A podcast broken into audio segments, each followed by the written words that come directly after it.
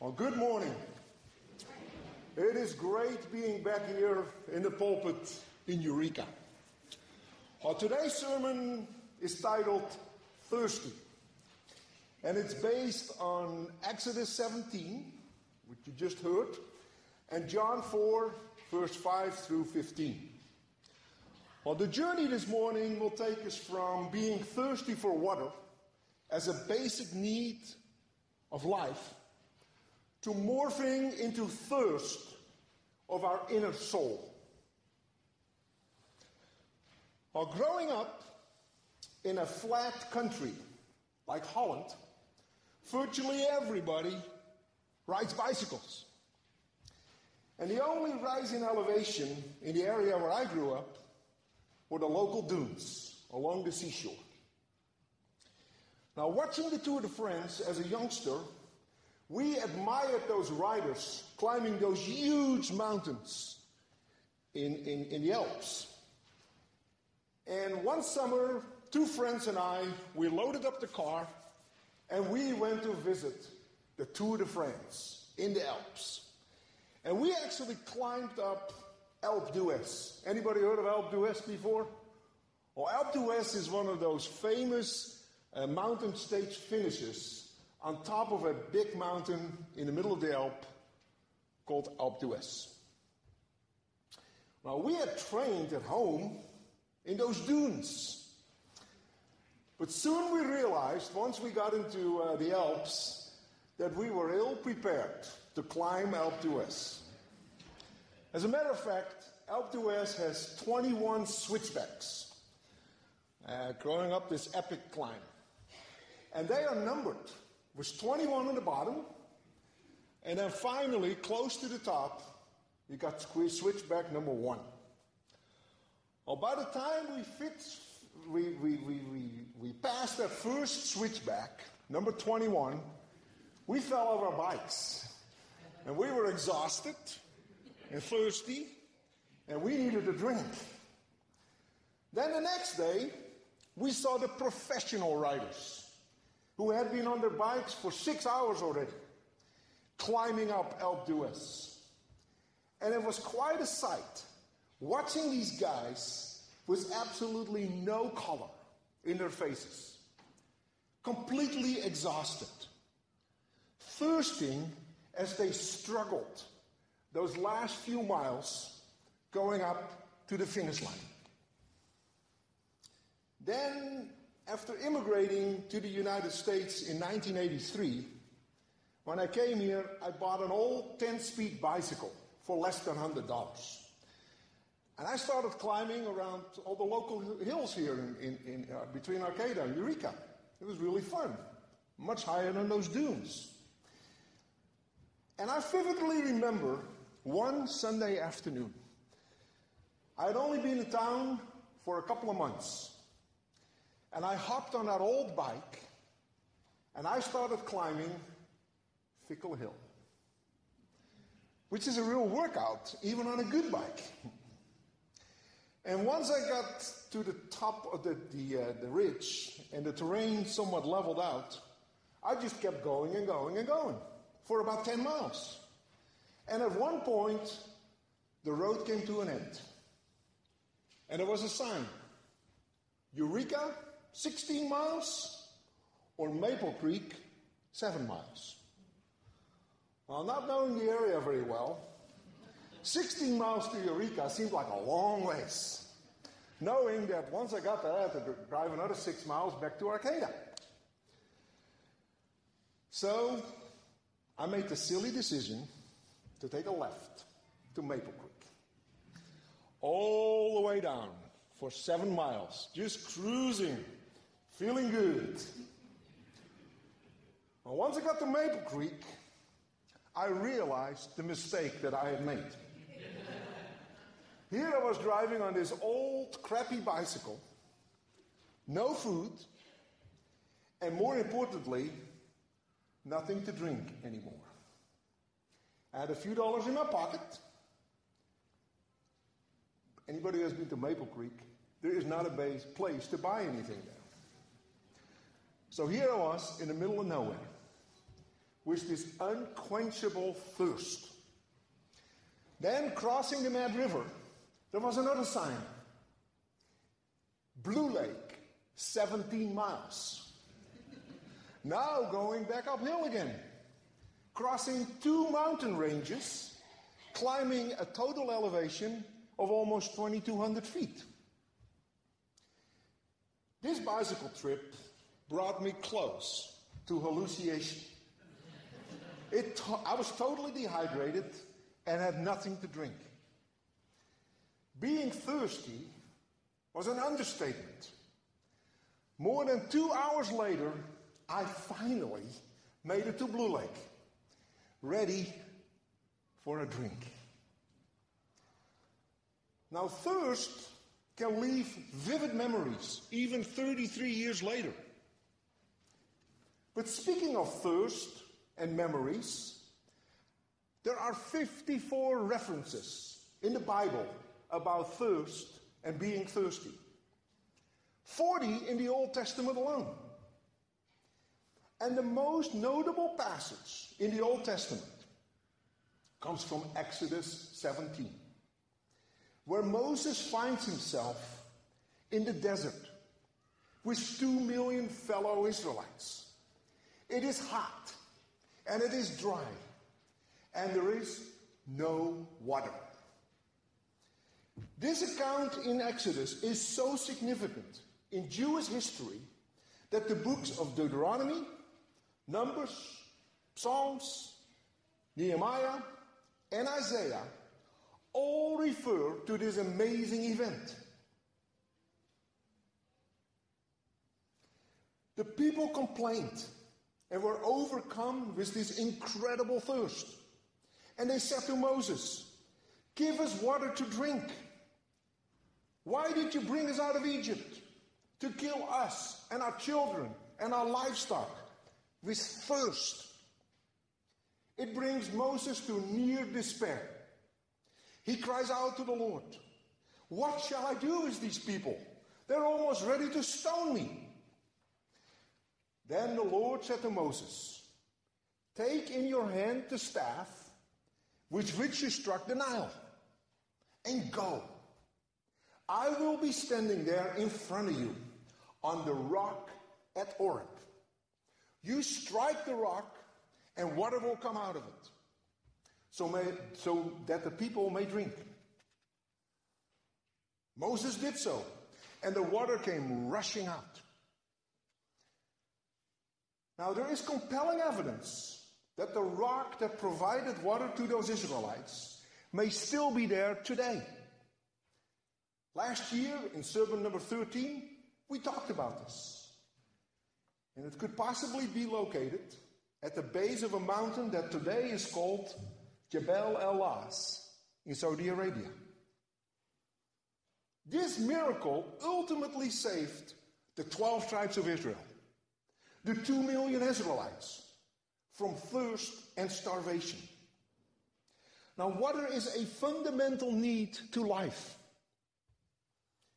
And in the fourth chapter, in the Gospel of John, Jesus takes it to a whole new dimension in the story of the woman at the well with something very special.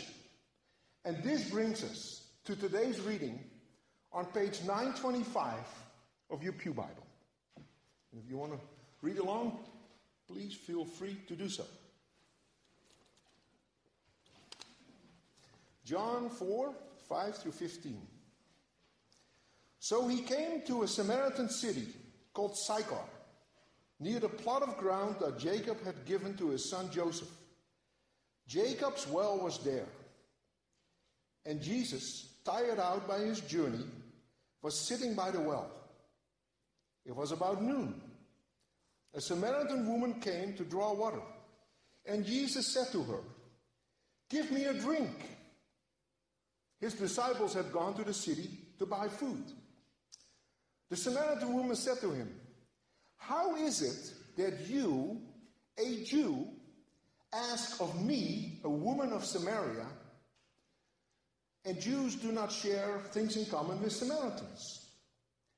Jesus answers her, if you knew the gift of God and who it is that is saying to you, Give me a drink, you would, you would have asked him, and he would have given you living water. Or the woman said to him, Sir, you have no bucket, and the well is deep. Where do you get that living water? Are you greater than our ancestor Jacob, who gave us this well?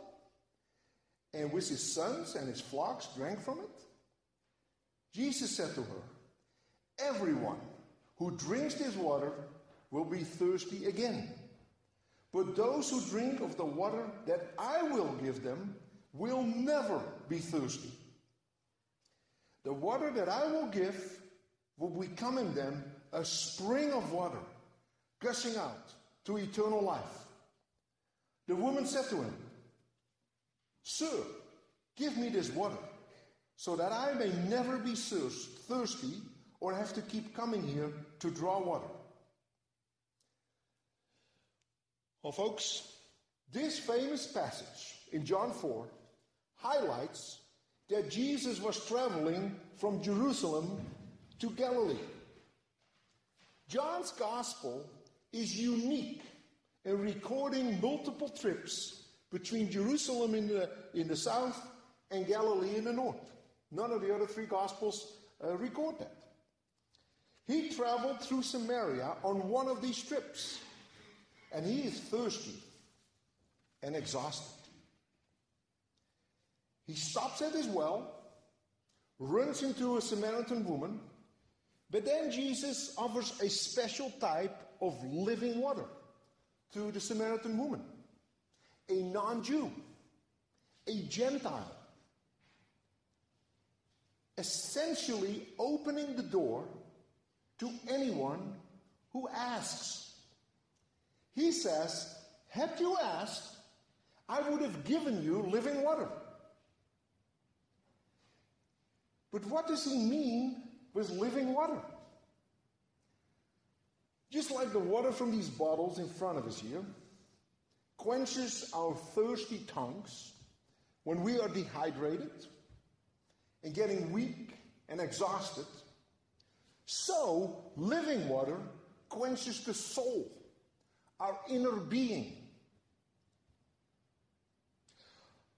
Now, we all know folks around us family, friends, neighbors, or co workers that at some point, for some reason, became disillusioned with religion, with the church, with legalism and hypocrisy.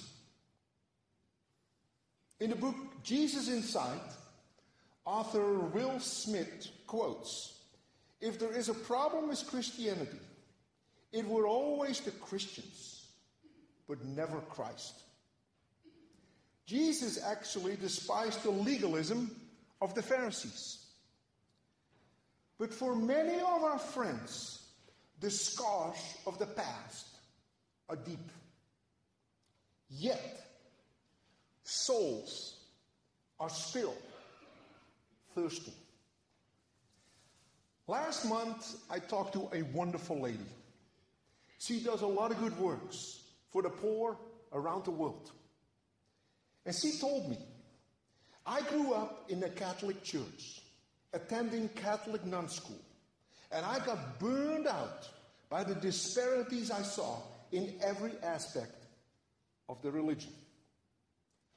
Not sure what I am now, I do believe there is an infinite being that guides us regardless of the title of our religion. Then, just last week, I heard from a listener to the website in, in, in Arcata. And, and she wrote, I had some phys- philosophical issues with organized religion, but love exploring most forms of theology and spirituality. Dear friends, I empathize and can relate to folks who turned away from the church and organized religion. I even did so myself for a while. But ultimately, I became thirsty A few months ago, I talked to someone in Eureka who told me she was an atheist. But she loves to hang out with this Italian family and engage in deep conversations.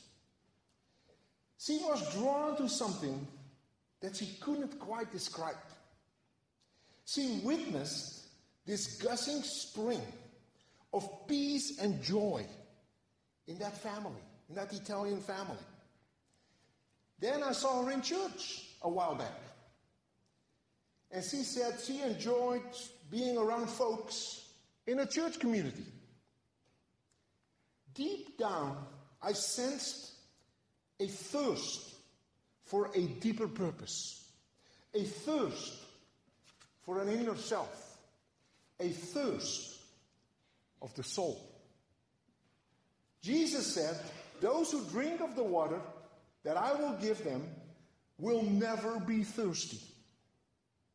The water that I will give them will become in them a spring of gushing up, a spring of water gushing up to eternal life. Well, at 5:30 in the morning, on my way to work on Saturday mornings, I enjoy listening to a program called First Person Interviews.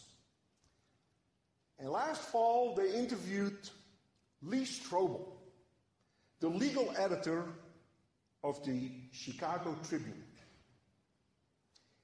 He was an unwavering atheist who used his skills as an award winning journalist to try to disprove Christianity. His investigation to demonstrate that there was no resurrection and that Christianity was a hoax began when his wife Leslie became a Christian. Strobel said he was disappointed, but also amazed by the changes that he saw in his wife. He said, I was pleasantly surprised, even fascinated by the fundamental changes in her character, her integrity, and her personal confidence, like this gushing spring from within.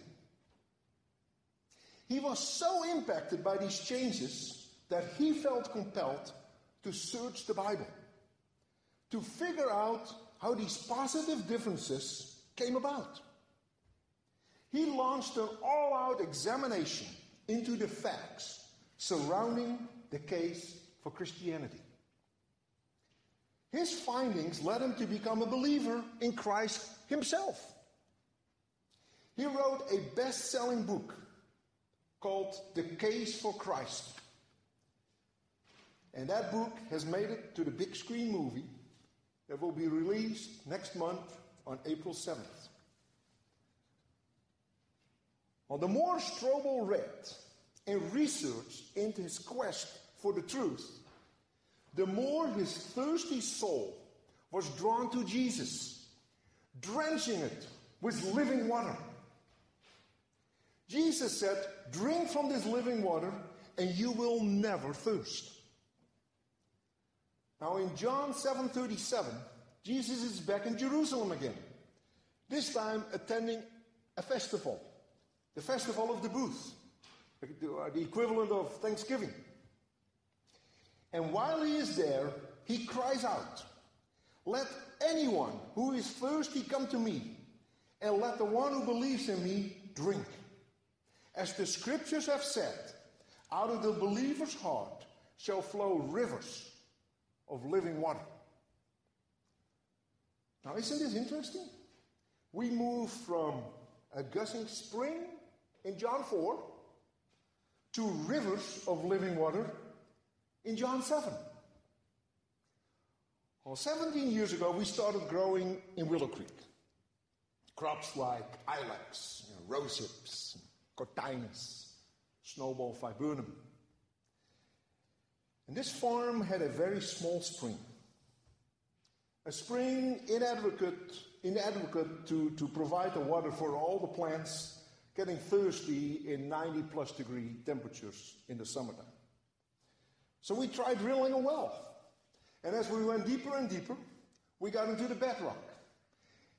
And at one point, we even encountered some natural gas, but very little water. At least not enough to support a 20 acre farm.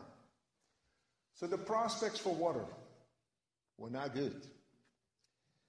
Then someone pointed to the Trinity River flowing right through the property. We got a riparian permit from the state, and we have been blessed to grow some of the most beautiful crops at this ranch ever since. Now, while the spring didn't suffice, the river of water giving life to all those plants did. God gave Moses and the Israelites water as a basic need to live. In the Gospel of John, Jesus asked a woman at the well for the same thing. But in an interesting twist, he turns the table and suggests if you would have asked me, I would have given you living water. Well, see these, these beautiful iris here this morning? Iris love water. I tell the agronomists all the time iris are water plants. If we don't give iris enough water, the plant may look the same, but inside the bud dries up and it will not bloom.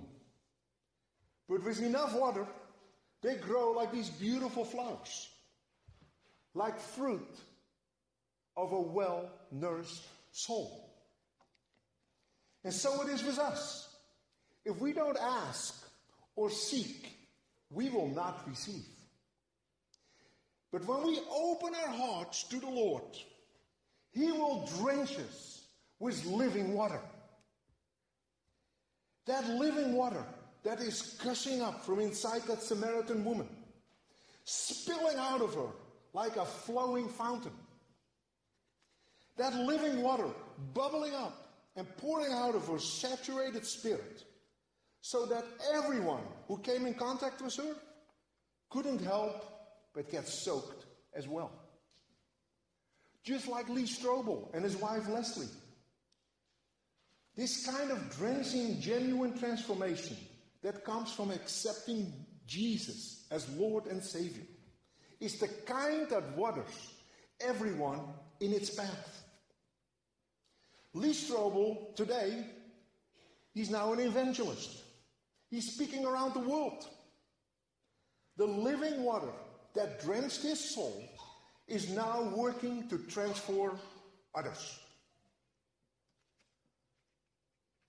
On the last few weeks, we have seen those images of the dam at Lake Oroville with 100,000 cubic feet per second barreling down that spillway right into the Feather River. Imagine all that as the living, as the river of living water. The power of that water coming down the spillway is like the power of the Holy Spirit. Ladies and gentlemen, we ask our Lord Jesus to give us living water. Living water to quench our thirsty souls. Living water bringing the love of God. Living water healing our souls. Living water, bringing peace like a river to the world. Living water, providing joy into our hearts. Living water, offering salvation and the promise of eternal life. My friends, Jesus is seeking to flood the thirstiest parts within us with water that will forever change us. Jesus is at the well, offering each and every one of us transformation. And you don't need any of these bottles to capture.